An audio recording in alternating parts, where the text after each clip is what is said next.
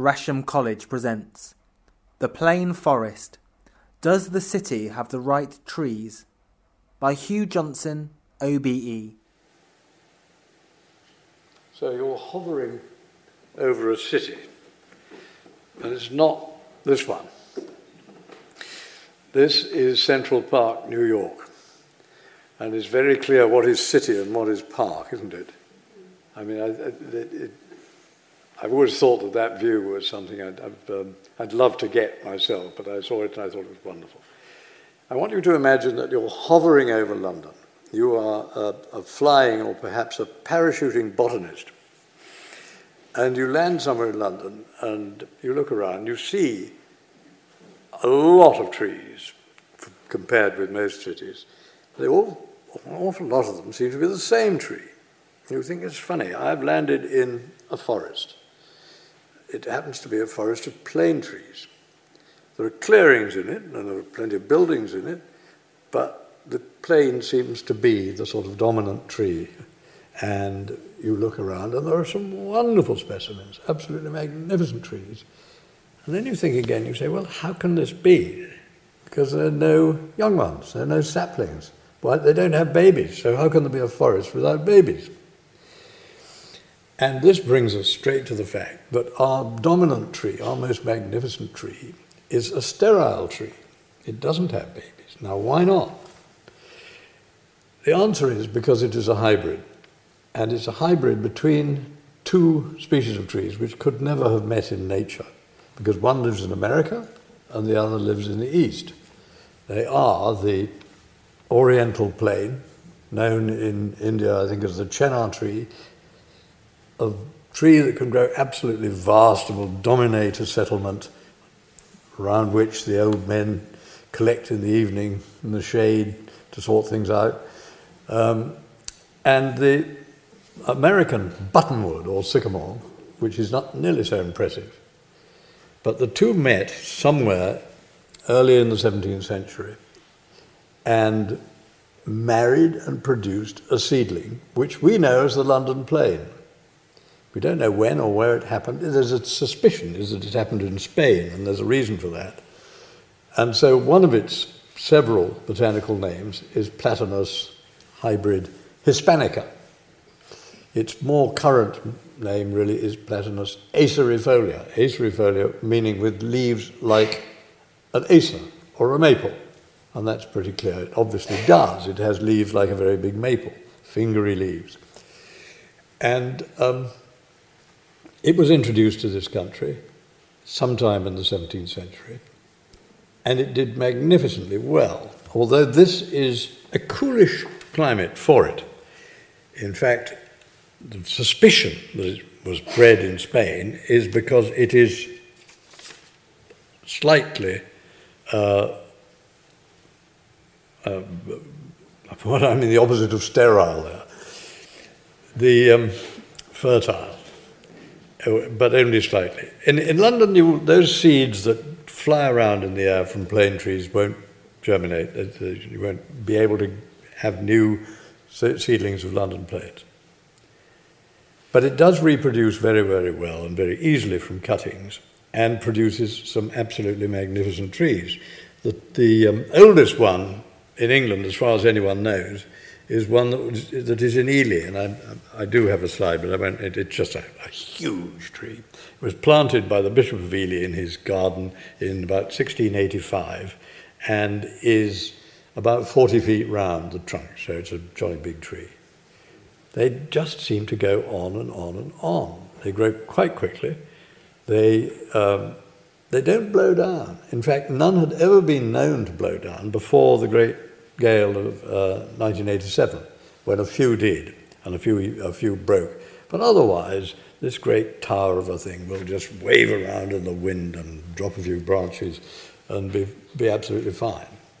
The tallest one, for those of you who like figures in this country, is at Bryanston in Dorset, and it is a splendid 160 feet high and it's not stopped growing. it's absolutely magnificent. I've got a good specimen for you here if I can find it.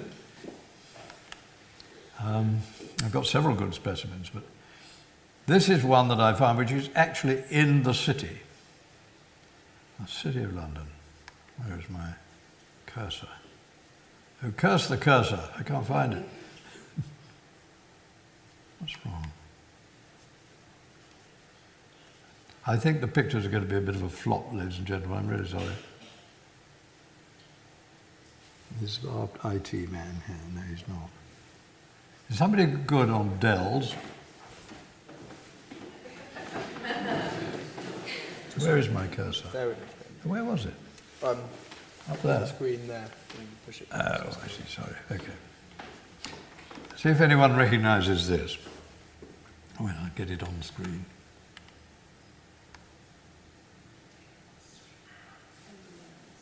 Does that mean anything to you?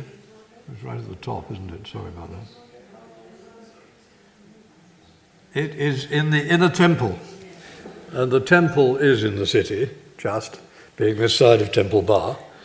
Um, and that is a plane tree which I suppose was planted in the late 17th, early 18th century. That is King's Bench Walk. And you see how the trunk goes right above those sort of 60 foot um, wonderful buildings, and it's all the crown is right there, up there in the sky. Uh, I, can't, I can hardly imagine a more magnificent uh, city tree than that. It has other qualities too, which I may be able to um, illustrate.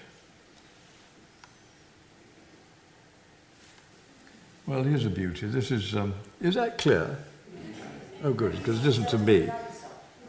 Oh, shall we have less light in the room? I wonder how we. We need our expert again.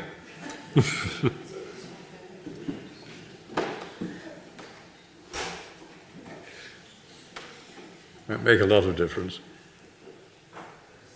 Anyway, I've photographed quite a lot of lovely trees, and I'd love you to share them with me. But this is a, this was one in St James's Park, and that is one of the, the it is really the royal parks in the centre of London, which are the, the high point of plane culture.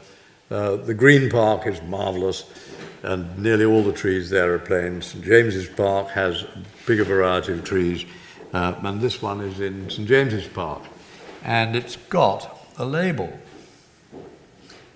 Well, not this one, but one of its neighbours has this label. Now, does anyone spot any errors on that official label? Platanus cross hispanica, London plane, circa 1830, that's quite likely. Southeast Asia is pure rubbish. I think we should. If I could show you one or two as- other aspects of the plane tree, but you know them so well. The question is do you really appreciate their beauty? Here they are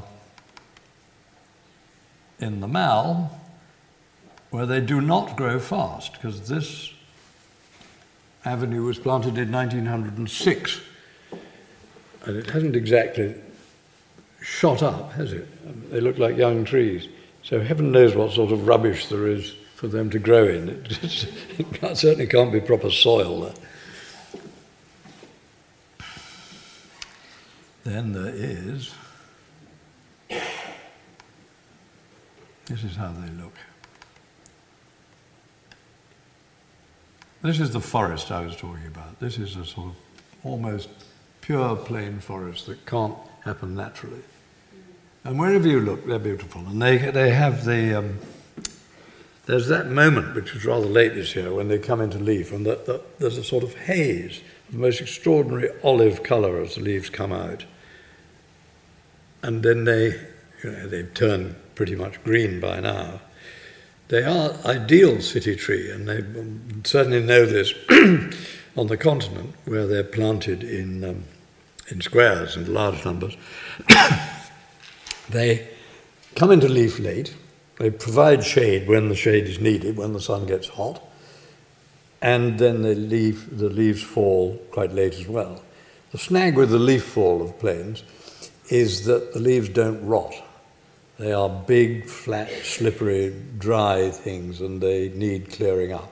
They rattle around in the wind, but uh, it's a job clearing them up. So it's not an ideal back garden tree by any means. but its other virtues will get over that. It also is capable of growing in absolute rubbish, though perhaps not very fast, um, or in practically nothing at all. This one is growing on the edge of a path where you can see it appears to have no roots at all on this side.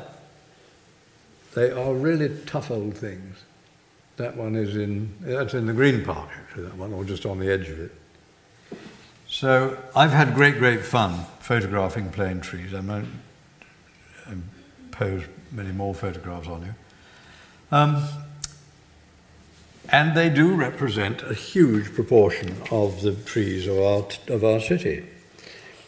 Um, but the other fact that I've fished out is the fact that in Berkeley Square, which may have the oldest plane trees in London, nobody quite knows which of the central uh, London squares got its plane trees first, but this seems to be about the turn of the 17th, 18th centuries.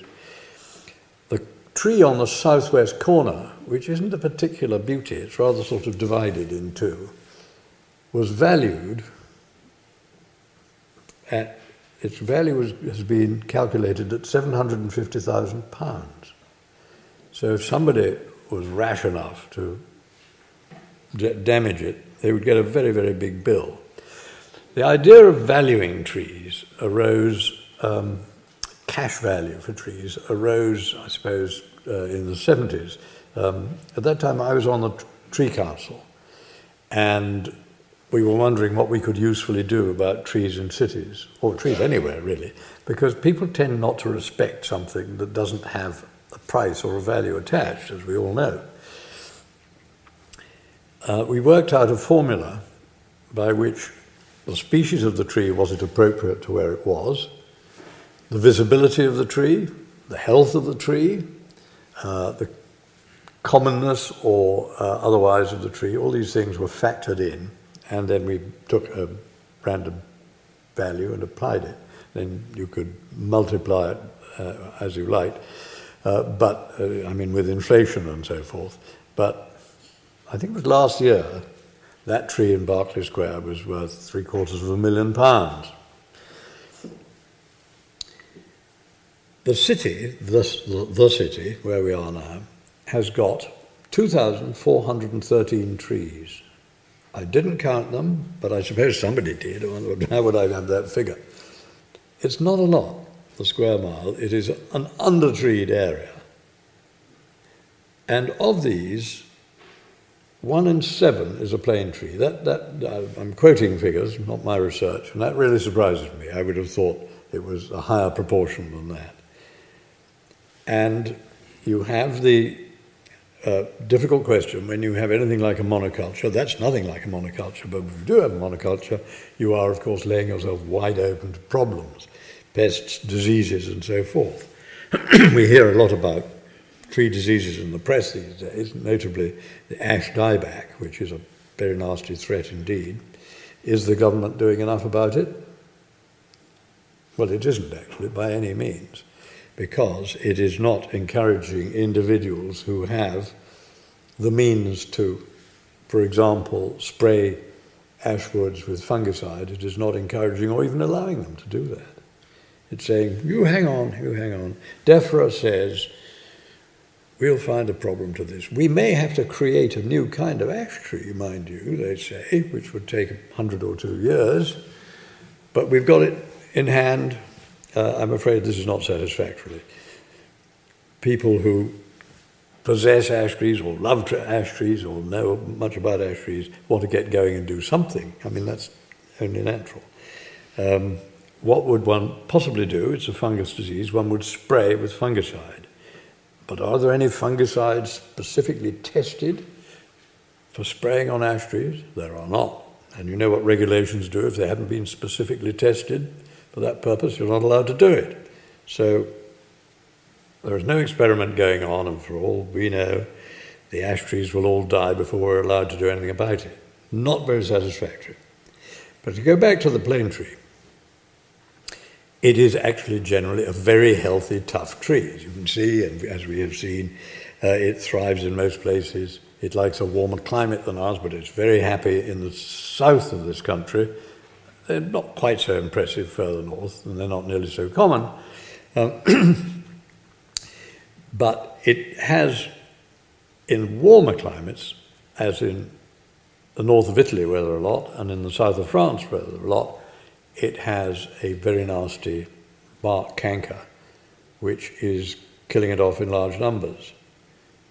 It's come about as far north as Geneva is about as far north as it's really been spotted in a large number. And they've been having to fell those wonderful avenues of plane trees along the Canal du Midi and other canals in France and main roads. And it's a horrific sight and makes one very, very angry. But that is, they become very dangerous. They will they'll die rather in the same way as the elm died. And I'm sure most people here will remember what a catastrophe the elm, the Dutch elm disease was in the 70s and 80s. I mean, people thought we can't lose that population of our, some of our most splendid and biggest trees, but we did. I don't want to be scary, so we, we should actually have a wider variety of trees. And yet, you don't want too wide a variety because it's, it gives you a great sort of a, gives you a sense of calm and confidence, and this is the proper tree for this place. Thank goodness there are lots of it. We don't want our parks to look like a, an arboretum where every tree is different. That would be absurd. They would, they would lose their dignity and their, their presence. The mayor of London, good old Boris, has overseen the producing of a document on what trees are should be encouraged in London in general, um, and what should not. And I was very happy to see that the, the mayor, in quotes, says we should especially encourage large canopy trees. Do not want a town full of flowering cherries and little pop up trees. We want trees to be permanent. We want the big top climax of the forest trees um, because they are what a city really needs for shade uh, as well as everything else. It's not purely an aesthetic matter, though, because they've also done a cost benefit analysis on how much it costs to keep. Um, to keep trees in good health and good order, how much does it cost the city and public and the public purse to do it? Well, they've worked out that it costs very much less to keep big trees for a long time than it does small trees for inevitably, inevitably a shorter time. Because on, on the whole, small trees don't live as long. And what have we got here? We've got some figures that indicate that small trees over a period of, I suppose it's 100 years, um, they cost 14 pounds. That sounds, sounds right. Their benefits are worth 23 pounds so you get a, a net gain of net gain of nine. Whereas a big tree, the cost would be 18 pounds, the benefits 55 pounds, and somebody can work out the difference. It's clearly a much, much bigger uh, benefit. So, what are the potential large canopy trees that we might be planting? Because I want to just run through them and give you um, some of the pros and cons for the other ones. The list draw, officially drawn up runs in, alphabet, in alphabetical order like this alder, ash, beech, elm, horse chestnut, lime, oak, plane, and walnut. I'm not quite sure why it stops there, uh, because one can think of other trees that could be absolutely excellent. But let's just take those one by one. Now, my intention was to literally take them one by one, but I don't think I'm going to quite manage that. I'm going to show you, however, where are you? I've lost the cursor.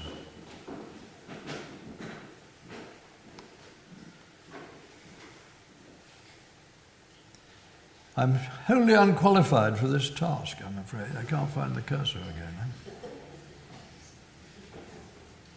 so good tapping it. I'm sorry. I'm, where's it going? it's on the right hand, and then if you just go left, always push left. Oh, and always. Should be that. Okay, thank you. Sorry about, sorry about that. um, now this is a this is a tree you might consider. You identify? Oh, sorry, I haven't pushed it into the into the right spot. It's still overlapping the other one, isn't it?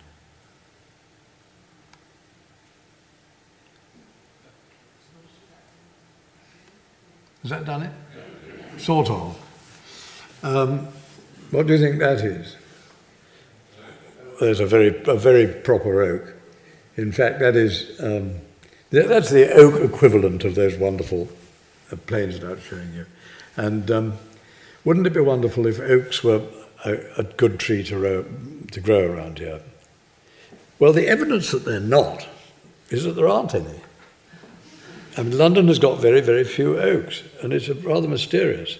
There is one down by, on London Wall, I think, and there are certainly a few in the parks, but oaks are not London trees. There's a famous one in Marylebone, I think, but um, so they've been tried and tested. Now, there's a possibility, because these tests take so long, that one doesn't want to jump to conclusions.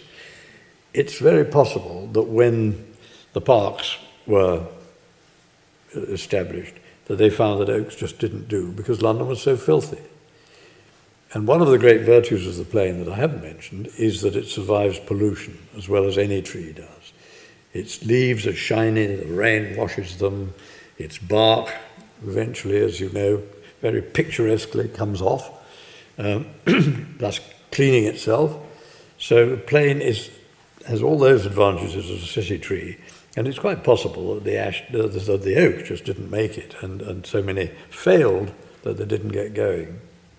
But the other tree that very much did work uh, was the elm, because if you can remember what, for example, Hyde Park looked like 25 years ago, it had absolutely, the elms were as big and as fine as the planes. In places like along the, um, where the, uh, by the Albert Memorial, where the great exhibition was, um, there were avenues of absolutely magnificent elms now, sadly long gone. And the elm has great virtues. It has, I'm not showing you a picture of an elm because there aren't any, um, or very, very few. It had this lovely virtue of turning colour very, very late and keeping its golden leaves, even up to Christmas. You would look up into this massive crown of a tree and it would be a golden dome when everything else was bare. And then very early in the season, it comes, it, it, it fruits, and it's, you think, why is that? It, first, it, obviously, it flowers first, and you look up and you say, well, that tree's gone all sort of purple and miles up there in the sky. And that's the tiny little flowers. And then after that, as early as March, it's got a sort of um, premature greenness. And the crown has gone lovely light green. What's that? That's the fruit. So it's a performing tree too, but one mustn't be too nostalgic because we've lost them. Will we ever get them back? The answer is that the great elms that we had before, the field elm above all, very characteristic crown, um, no, probably not.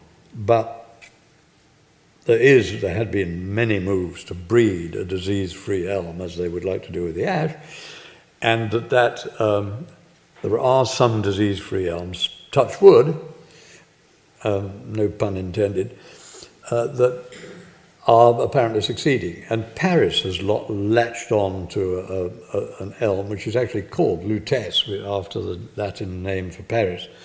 Um, and they're planting a lot of this, and we, I'm sure it's being tried out in London somewhere. Uh, and in due course, we may have this elm, and it will behave like an elm, but won't really look like our elms used to look. But I was working through the try my skill again. Uh,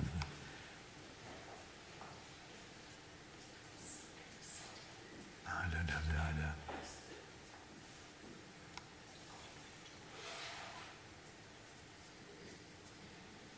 Ah.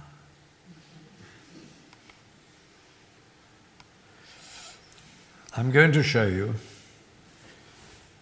not an alder because I couldn't make an alder look very beautiful. They're, they are very, very handsome and, and workmanlike trees, but to find beauty in an alder, you have to look at it really in winter, actually. It, an alder is most interesting and beautiful in winter because it has considerable catkins, which are rather purple, and it's also covered with cones, which rather suggest it's a conifer, which it most certainly isn't.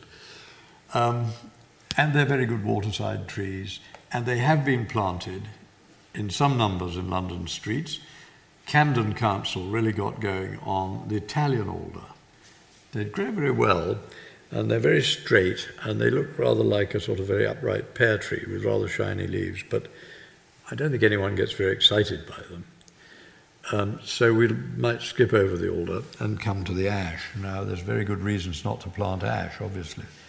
But if we did, I got one somewhere not in London, but somewhere else, you might get something like this.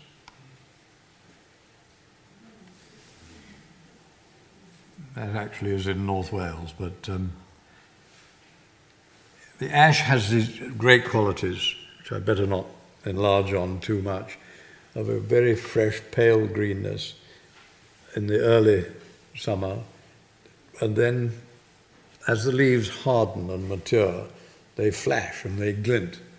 Uh, and so it's a bright looking tree and contrasts wonderfully with the oaks and the others. But that was a good one, I thought. Ash, perhaps not. Beech. Why aren't there more beeches in London? I think probably for the same reason as the shortage of oaks. Uh, the beech also is a tree that tends to destroy everything that tries to grow under it beech woods are the darkest woods uh, down below. I mean, they, they're very, they encourage bluebells because bluebells need that, that season just before the trees fill out, come into leaf.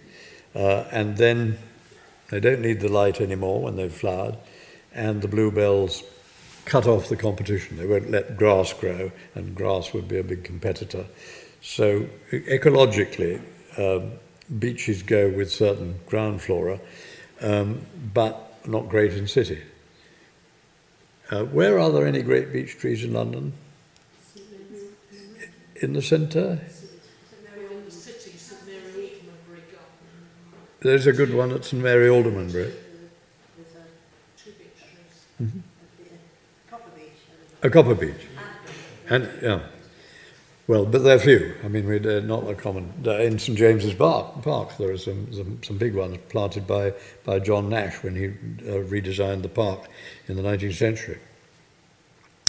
So we could experiment with ashes, but there's certainly not going to be any substitute for the plane.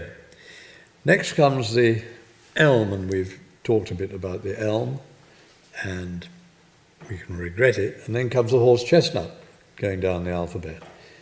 Well, they are wonderful, and everybody loves them, and they love the flowers, and they love the conkers, and the whole. This is a real performer tree. It's always doing something. It's uh, got another trick up its sleeve, and it's got such magnificent, great fingery leaves that they are impressive in their own right. It comes into leaf very early in the year. Um, it's one of the first things to go green, and then you've got the candles to look forward to, and so on and so on. But it has recently had its own problems. And you've seen how they go brown now in the summer, not an attractive colour at all. And it tends to start with the bottom branches, and you see them getting sort of like a premature autumn, um, moving slowly up the tree, not often reaching the top.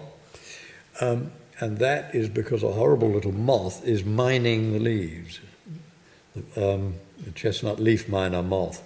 And it's quite interesting, actually, if you, when later in the summer, when you see the lower leaves going like that, pick a leaf and you'll see it's got brown splodges all over it. If carefully with your fingernail you pick apart these splodges, you'll find they are little blisters. And inside each blister there is one of these little moths. Um, and then they overwinter in the ground, so the falling leaves make a nice place for them to spend the winter. And then up they go, which is why the problem starts in the bottom branches of the tree and climbs higher and higher during the summer. Um, it there may be some cure for that. Nobody's going to start spraying all the horse chestnuts in the world to try and get rid of it. It's very possible that there will be a predator that finds that a good meal, uh, and in fact, there are experiments going on with predators from, I think it's the Near East somewhere, that might be a cure for that. There is another problem, sadly, with the horse chestnut, and that it, it does get a, a bark canker, a bleeding canker, that could kill the trees. Now, I have some responsibility for avenues of trees and things in, in Cambridge, and we had the um, chief um, pathologist from the Forestry Commission came along to discuss whether we should be panicking about the magnificent horse chestnuts in Cambridge. And she said, no, we're, we're all bothered by the um, disfiguring action of the moth, but the canker will occur in some trees, can pass from one tree to tree. You know it's there because you see the sap bleeding dark brown from somewhere on the trunk or somewhere on the upper branches. And that is a worry, but it's not certainly not a, um, a motive to either cut down a tree if it happens or not to plant others. So there's a risk factor um, in most of these things. Um, and personally, I think the horse chestnut goes on being well worth planting, but you've got to watch it and uh, hope that some cures uh, arise.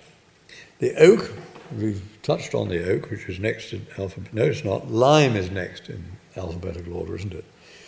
Now, the lime tree is a huge success in London. Not everybody likes lime trees because they are attacked by an aphid that makes them drop sticky mess, and they're not very popular in car parks for that reason.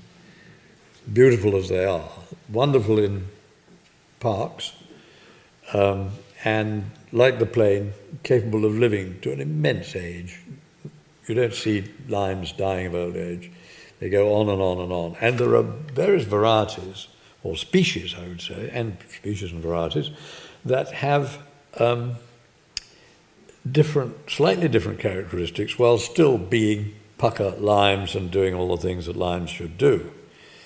So the commonest lime in this country is actually, like the plane, a hybrid. It's called Tilia hybrid europaea, and it is supposed to be a cross between a large leaf lime and, and our native small leaf lime, and it is a terrific goer, and it was it also propagates wonderfully easily. You just stick a twig in the ground and away it goes, almost like a willow.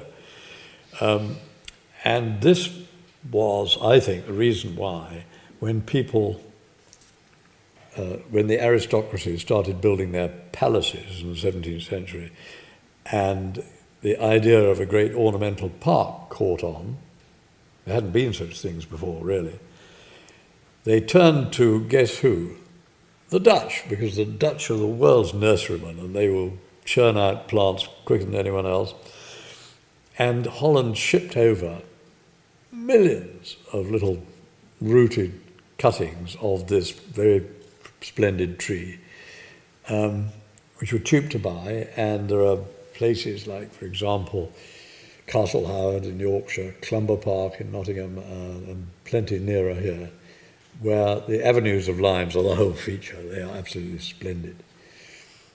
Uh, they will grow as tall as any tree in this country. I, one of some of the tallest broadleaf trees in England are limes. The only thing is that they sprout, and you get these. This is the hybrid lime. You all know those great sort of tufts of very energetic sprouts that come up from the bottom or anywhere else on the trunk of the tree, and rather spoil its appearance. I mean, really spoil its appearance. You don't get a lovely, great, clean, elegant trunk normally. So by the time that people had discovered that this was um, a bit of a drawback, they planted their great avenues and they weren't, weren't about to unplant them. So the other kinds of lime tree didn't really get a look in. They're also very good for feeding cattle. I mean, uh, that is a, a, an important aspect of the choice of trees in the past.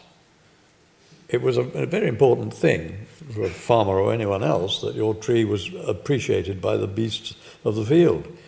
And, and they were. And um, elm, munch munch, everybody loved to eat an elm. Um, or any other. I mean, a hungry cow will eat, or indeed deer, will eat any green leaf practically. But they certainly loved lime, and uh, that was another good reason to grow it. The last in this list, alphabetically, is the walnut. Now, the walnut can be an absolutely wonderful tree, as you know. Um, can grow immense in size. It can be trained to have a lovely straight trunk. The trunk eventually goes a very elegant pale grey colour. Um, and uh, it is a performer as well. Trouble is, its performance is not entirely um, popular to its neighbours. The walnut has nuts, and you don't often get to eat those nuts on a, an, an English walnut because they don't ripen very well. Uh, but the people who do get to eat them are the squirrels. And so, all through the nutty season, you get a, a hail of half eaten, chewed walnuts coming down, and you get an enormous squirrel population. And there are other things that squirrels do that um, aren't very good for the neighbours, like they eat little birds in their nests, they eat birds' eggs, uh, they're generally very greedy. Um, and what a pity it is they're so pretty. They'll always be. That's another subject: is must we tolerate the grey squirrel for, for, forever because it destroys the red squirrel? There are no red squirrels left in areas where the grey is um, is abundant. There are only a few pockets of that beautiful little red squirrel left. In Northumberland, there are some. In parts of Scotland, there are some. On Anglesey, I believe there are some where the grey squirrel hasn't quite got across the Menai Strait. And on the Isle of Wight, there are some. But they will never be able to come back to the places where they've been eliminated if there's a population of grey squirrels. Now, that is the A to W of the large canopy tree species recommended um, for London or any other great city, to which I would like to add, and I'm not sure why they're not present, except for lack of opportunities to try them, I suppose, and one is that wonderful thing, the tulip tree. Now, the tulip tree, Liriodendron tulipifera, um, is as fine as any tree uh, in terms of its trunk, canopy, beautiful leaves with a curate, like rather like a, a, big maple leaf with a notch cut off the end. Um, its tulips aren't quite the headline feature that they sound like. I mean, you say people say tulip tree, and where are the tulips? They are quite modestly coloured, green and orange, about this time of year um, and well worth examining, but they're not going to sort of uh, make a spectacle of a tulip tree. But the, the, the virtues of the tulip tree are many. It grows to a, a very suitable, tall, handsome, permanent shape, which is just what we want in, in city trees. Um, it doesn't seem to have diseases. It, uh, it turns a most lovely sort of buttery colour in autumn. And uh, that's about it, really. I mean, we should have lots more tulip trees. The, I did do some consultation when I was planning on planting tulip trees in somewhere, in a public place, and uh, they said, it has been known to drop branches. Well, yes, sure. um, it might have been known to drop branches. But the elm had that reputation. Seriously, it had. In fact, there's an old rhyme that said, Elam hateth man and waiteth.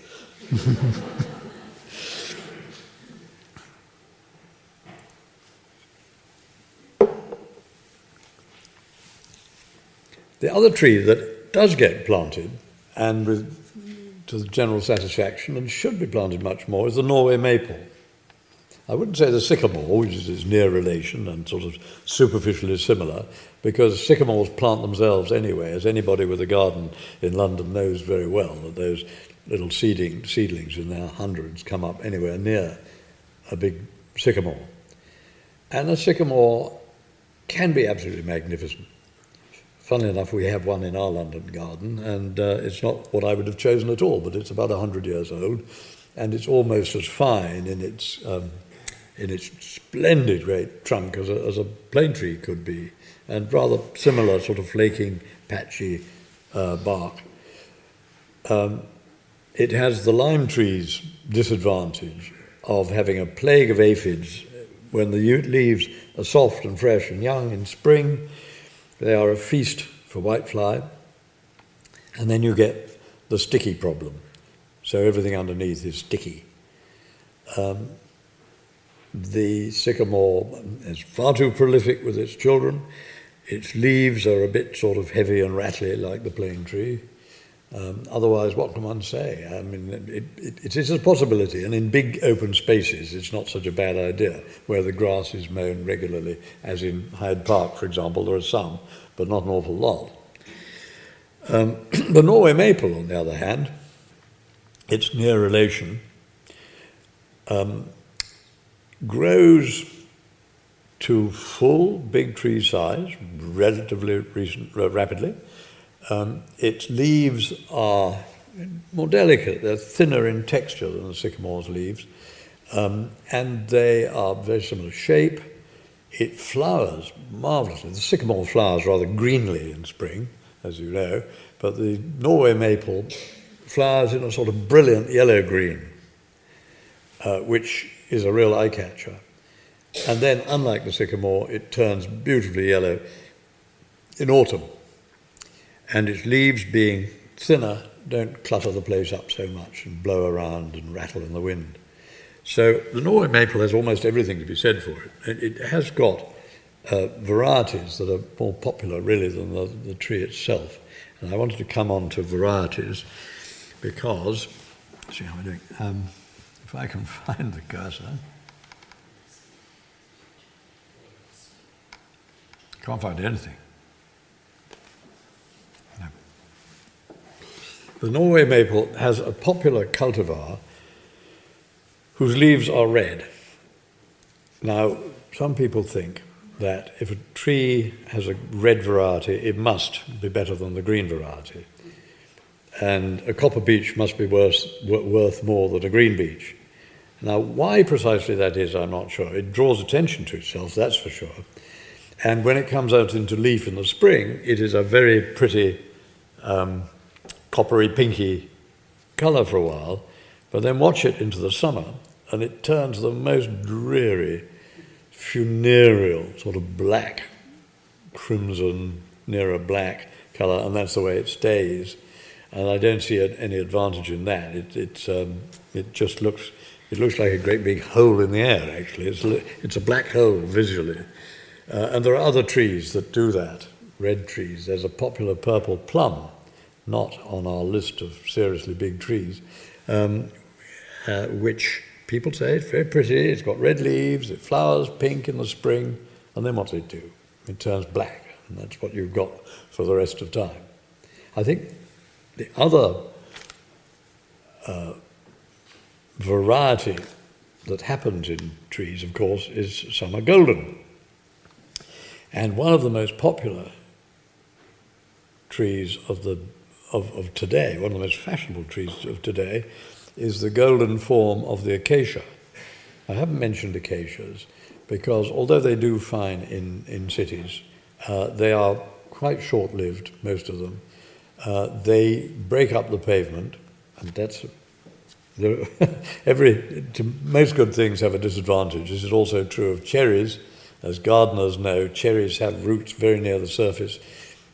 They're all the rage in Kensington the, the Royal Borough of Kensington and Chelsea is cherry mad and plants them as the main street trees.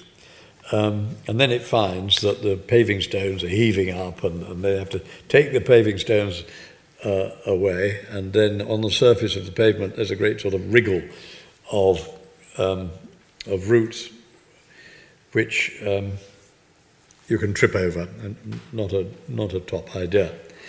Um, so the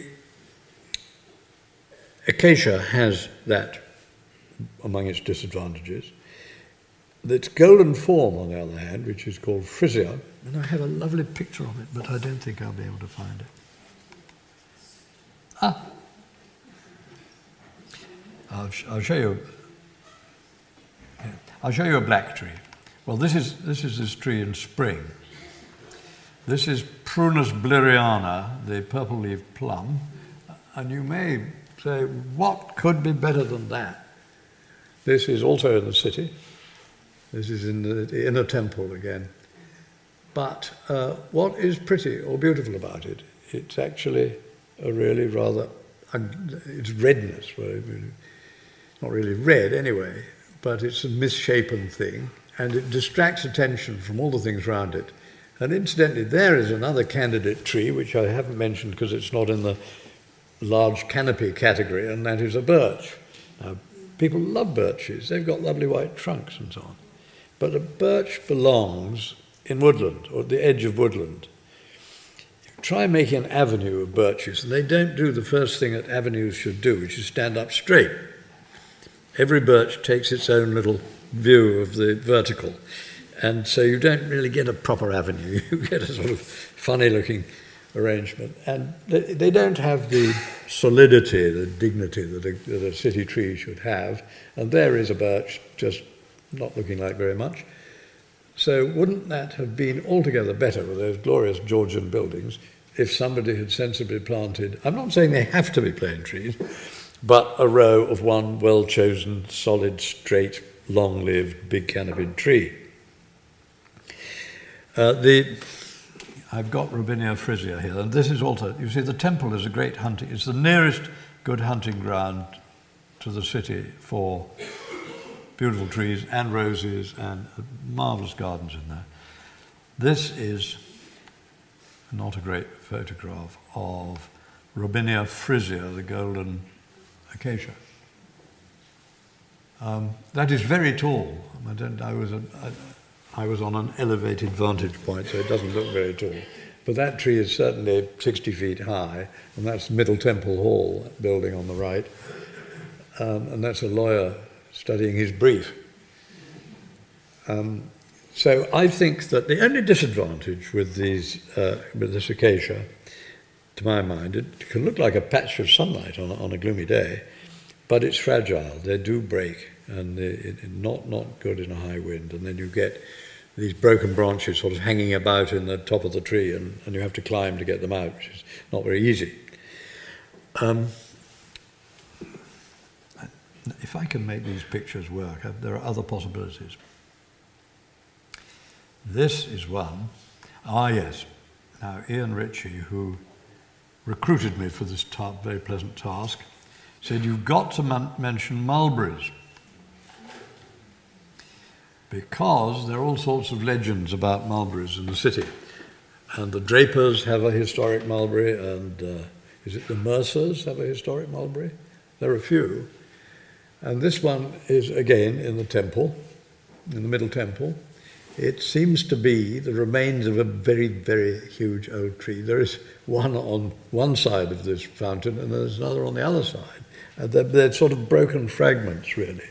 And this is what happens with mulberries every respectable mulberry is supposed to have been planted by or in the time of King James I. And the reason for this is that King James I was very anti smoking. You may remember what he said about tobacco as a filthy weed and, and should be discouraged.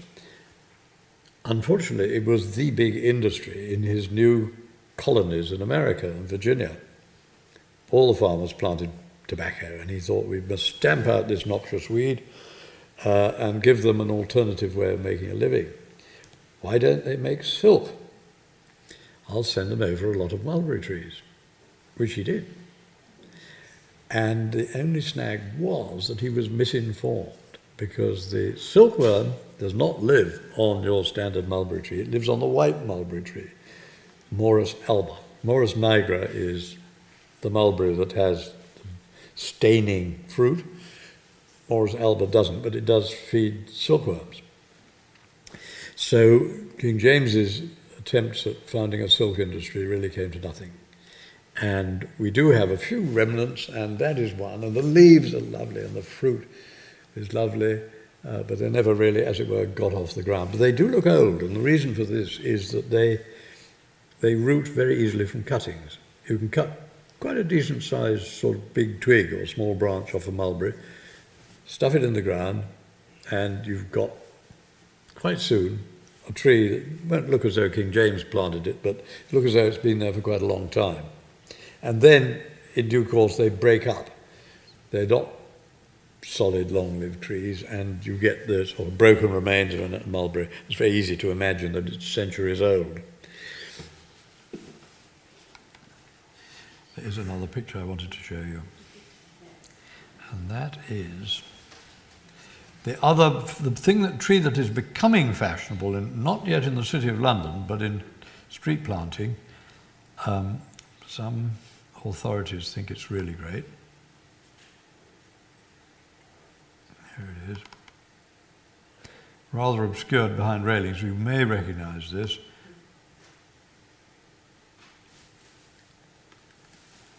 Metasequoia glyptostroboides. This is the latest, well, one of the latest introductions into cultivation from the tree world. It's a relation of, distant relation of the redwood. Uh, it was discovered in China during the Second World War. It was introduced to this country in 1947 or 48. Uh, it's a deciduous conifer in that re- respect like a larch. Uh, it grows very fast. It is reputed to like living on the side of a pond and like lots of water, but it grows just as well um, elsewhere, as in, guess what, Inner Temple Garden, this one here. It's lurking behind that splendid fence, but it is, um, it must be young, there aren't any very old ones. Uh, it's 60 or 70 feet high. And it's just ideal in a situation like that. It is not, in my view, so ideal along the Cromwell Road extension, where uh, Hammersmith Borough, perhaps them or perhaps the roads authorities, have planted them on the way down to um, the um, Fuller's Brewery and the, the, roundabout on the way to Heathrow. Um, as a street tree, it, it somehow, it just, it, like a sort of lamppost with leaves, really. It doesn't do very, it doesn't do that wonderful thing of producing a canopy that gives you shade, that uh, gives you the feeling that the country is not all that far away. Um, it, it's just a rather mechanical looking thing. And it will grow absolutely huge. If it goes anything like its cousin, the redwood, wait until it's 250 feet high. So those are some of the possibilities and a little glimpse of the situation as regards trees, addressing the title of my lecture, which was The Plane Forest. Uh, does this city have the right trees? Uh, I think a large part of the answer to the second question is yes. For all information, please visit www.gresham.ac.uk.